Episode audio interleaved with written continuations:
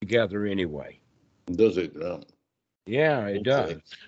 Oh. Okay. Okay. So we were talking about the difference between bodily feelings and bodily sensations versus the feelings that the Buddha is talking about, the Vedana,